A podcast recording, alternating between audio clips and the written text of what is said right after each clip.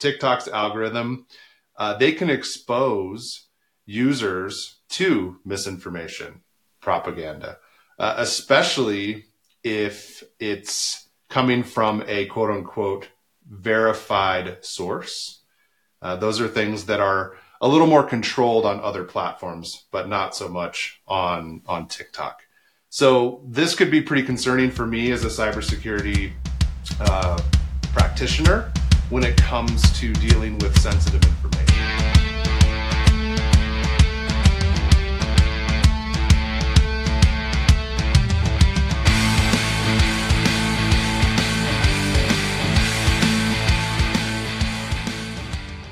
All right. Hi, everybody. I'm Brad Bussie, Chief Information Security Officer here at E360. Thanks again for joining me for the State of Enterprise IT Security Edition.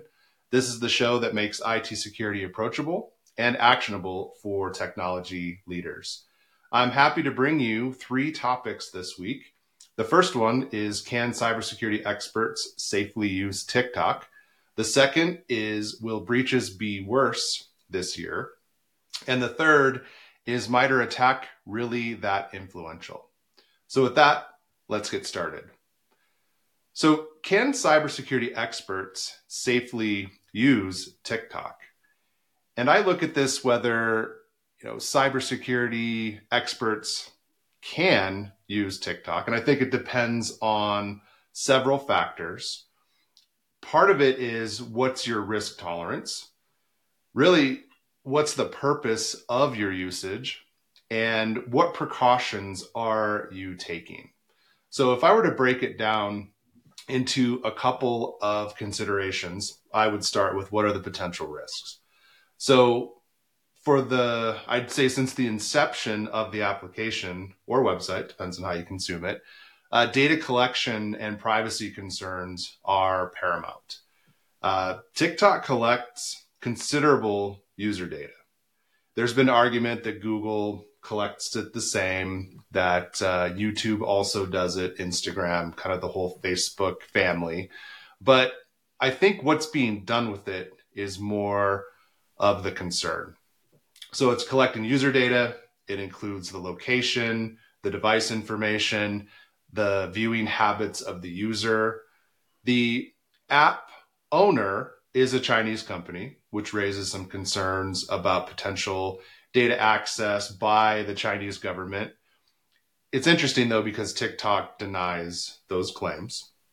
There are security vulnerabilities, and while vulnerabilities are inherent in any software, I think we've, we've hit on that a few times before. TikTok's faced some pretty harsh criticism in the past for the security flaws that could, again, potentially uh, expose user data. So we're still talking about data, we're still talking about privacy. But I think even more dangerous is misinformation and propaganda. So TikTok's algorithm, uh, they can expose users to misinformation, propaganda, uh, especially if it's coming from a quote unquote verified source. Uh, those are things that are a little more controlled on other platforms, but not so much on on TikTok. So this could be pretty concerning for me as a cybersecurity uh, practitioner when it comes to dealing with sensitive information. So let's say I decide to accept the risk. What are some of the things that I could do to use TikTok? And I'll also talk a little bit about how I feel about uh, security experts leveraging the platform to uh, reach an audience. So for me, it all comes down to limiting engagement. So if an expert does choose to use TikTok, uh, they should limit the engagement to very specific purposes, like following education, uh, specific content, industry trends, and really, the goal is to minimize any data exposure. I'd say making sure your privacy settings, utilizing all the available privacy settings and restricting data sharing can offer some protection, but it doesn't offer you protection from the main thing we're concerned about, which is the uh, owners and operators of TikTok and what they would do with the information. I always encourage device separation. So use a separate device strictly for TikTok, and this can isolate potential risks from work or personal devices. But again, TikTok learns from where you're visiting, what you're watching, how long you stay on something, where you are. I mean, it, it looks at all of those things. So keep in mind that device could be exposed. So be very cognizant of what is actually on that device in addition to TikTok. And I would say have some critical awareness, you know, maintain a critical eye on all the content that's encountered and verify the information. Make sure it's coming from a credible, uh, a credible source. I mean, that's that's pretty important.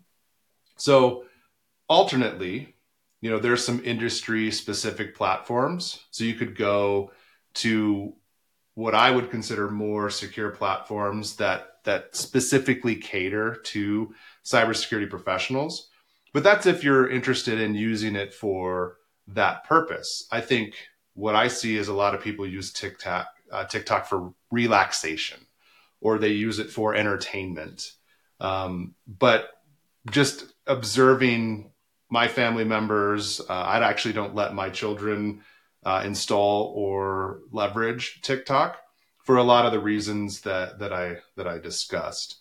So I think just being aware of, of what you're after so if it is entertainment, I think there's a lot of other options. Uh, I I actually see a lot of the things that make it to TikTok. They show up on other platforms now.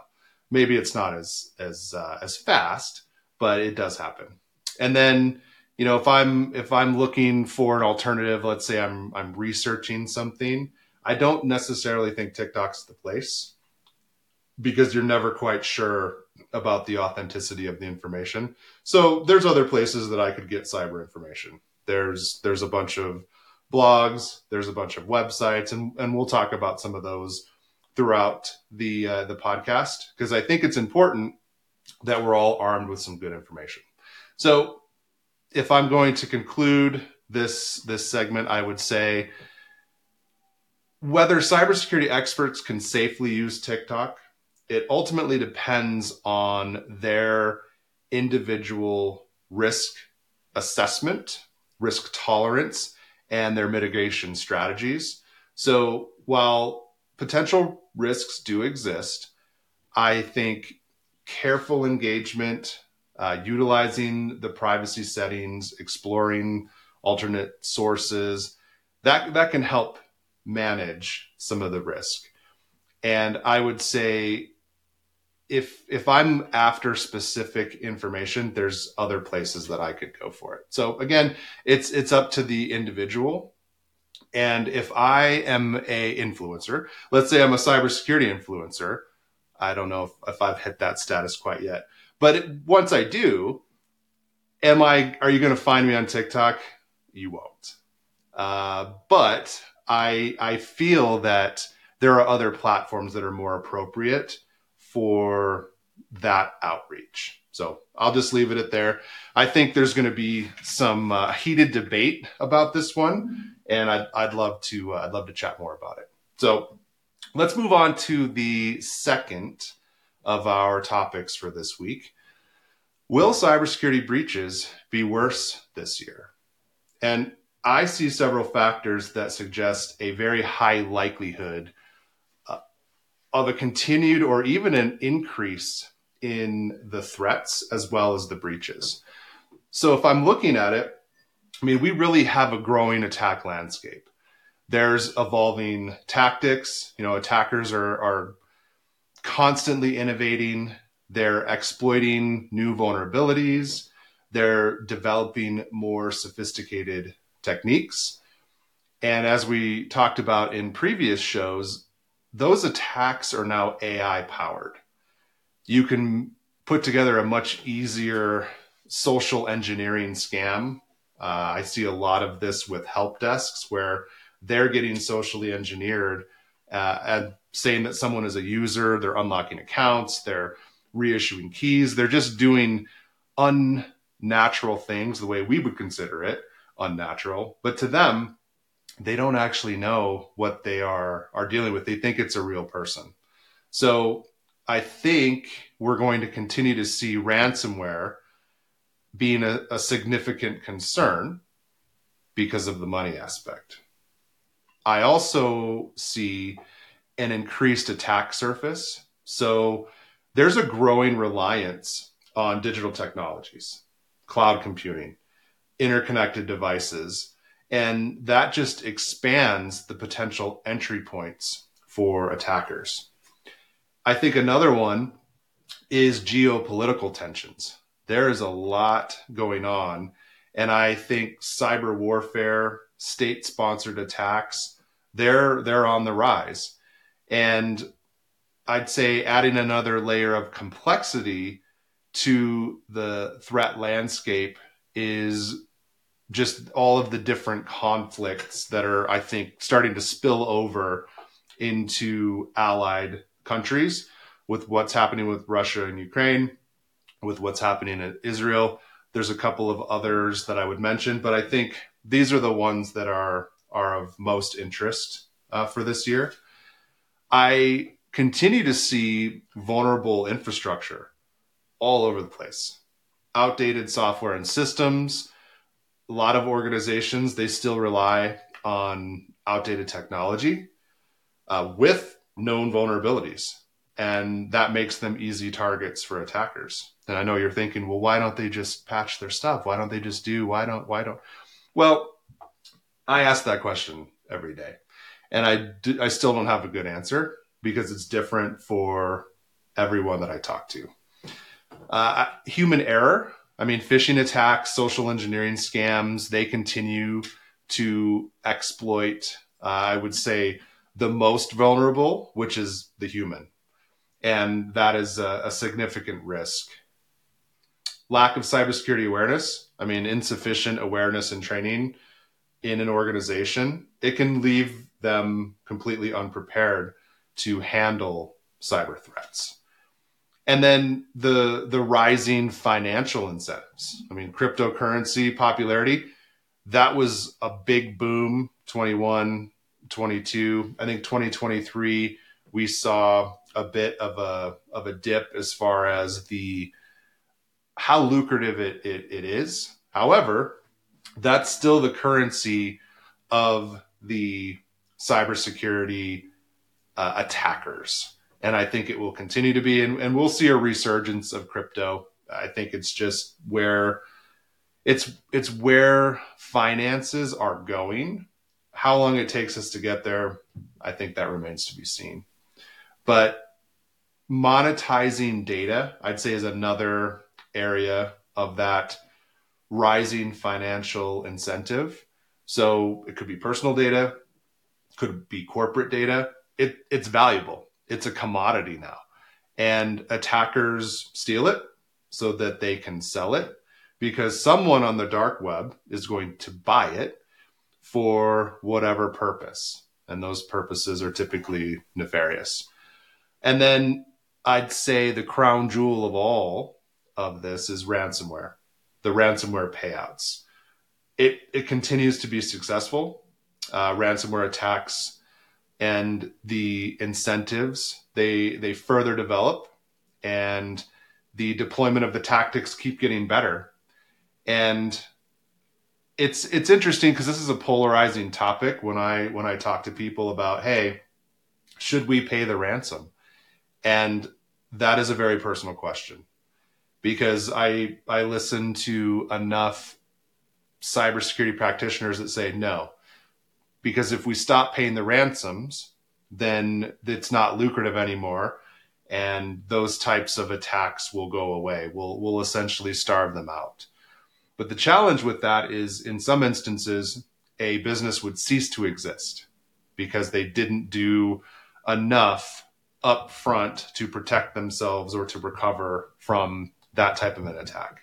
So I think we could go pretty deep on that. I think we'll have another show where we'll do that, where we'll talk about resiliency and what organizations can do. Because I think if, if enough of us are prepared, then we can wage an offensive by being defensive. And the next thing you know, ransomware will be a thing of the past because, granted, we will have an impact. But should we pay the ransom at that point? No, because we're ready for it. So I think some of the things that we can do uh, this year as potential countermeasures, because I never like to doom and gloom anything. I think three things improved cybersecurity awareness. So increase the awareness and training. I know we all look at it all the time and say, oh, my users just don't get it. They're not doing it. Keep at it. I think we can significantly reduce the human error and how susceptible we are to social engineering attacks. We just have to stay consistent. And there are statistics of how many times somebody has to see something before it really sticks. And it's a lot. And our attention spans are getting shorter and shorter. So what I've done with with our own program is I've made it more bite sized. So instead of the 45 to an hour training, I'm trying to do the fives, the tens, the 15 minute trainings, and I just do it more often. And that's been well received by my users. Investing in cybersecurity tools and infrastructure.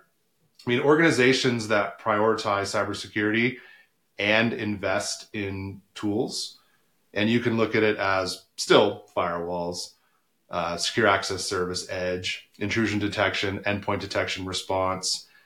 Those types of systems, I mean, they still strengthen the overall defenses. Now, you'll hear me talk a lot, and am I still a, a big fan of firewalls if it's a perimeter implementation?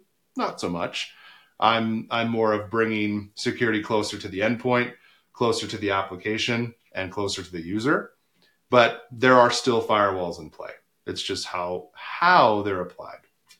And then I'd say the third countermeasure this year would be collaboration and information sharing.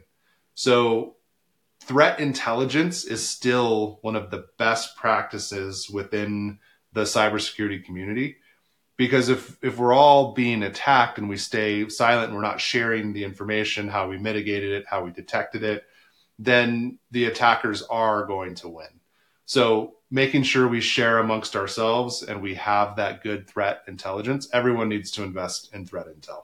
So however you're getting that information, we could again have a, a whole show about that. But there's a lot of options and happy to discuss any of those uh, with with listeners. So speaking of threat intel, let's let's wrap up this show with our third topic, which is the MITRE ATT&CK framework. And is it really that influential?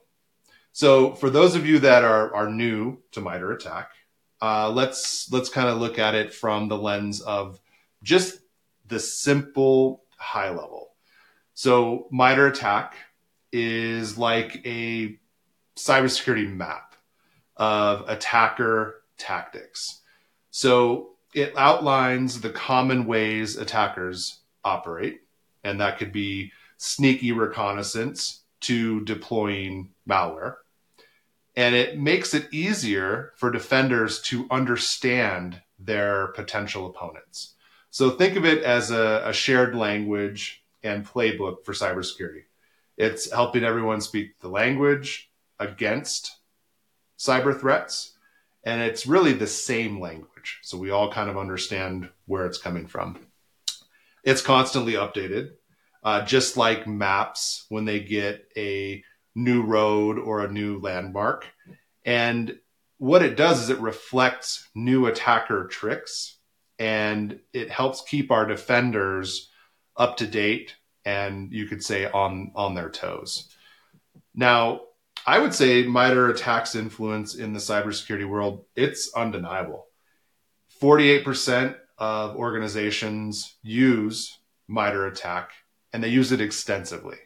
And that's for security operations. And a lot of that has to do with the endpoint detection response platforms. They're they're basing a lot of the way they do things on MITRE ATT&CK. And then there's another 41% of organizations that are using it to some degree. So if I'm looking at that from influence, that's a lot of percent. I mean, that's uh, that's pretty close to 100. But 19% consider it critical to their future security strategy, and 62% see it as very important. So if, if I'm reading the statistics, it, it it's a good base level framework, but not enough for seeing it as a a critical component to their future security strategy. And I think that's a bit of a miss because it really is a great map and way of understanding attackers. And there's a concept of the kill chain. And if you look at how attacks are started and how they end, you can follow it just like a playbook. These these things are real and attackers do follow step by step because it is a chain, it is a process. It's typically a nefarious process, but it is something that we can still understand. Now, if I look at the impact on the industry, what has MITRE done for us? It it's done one of the best things, which is standardizing the language.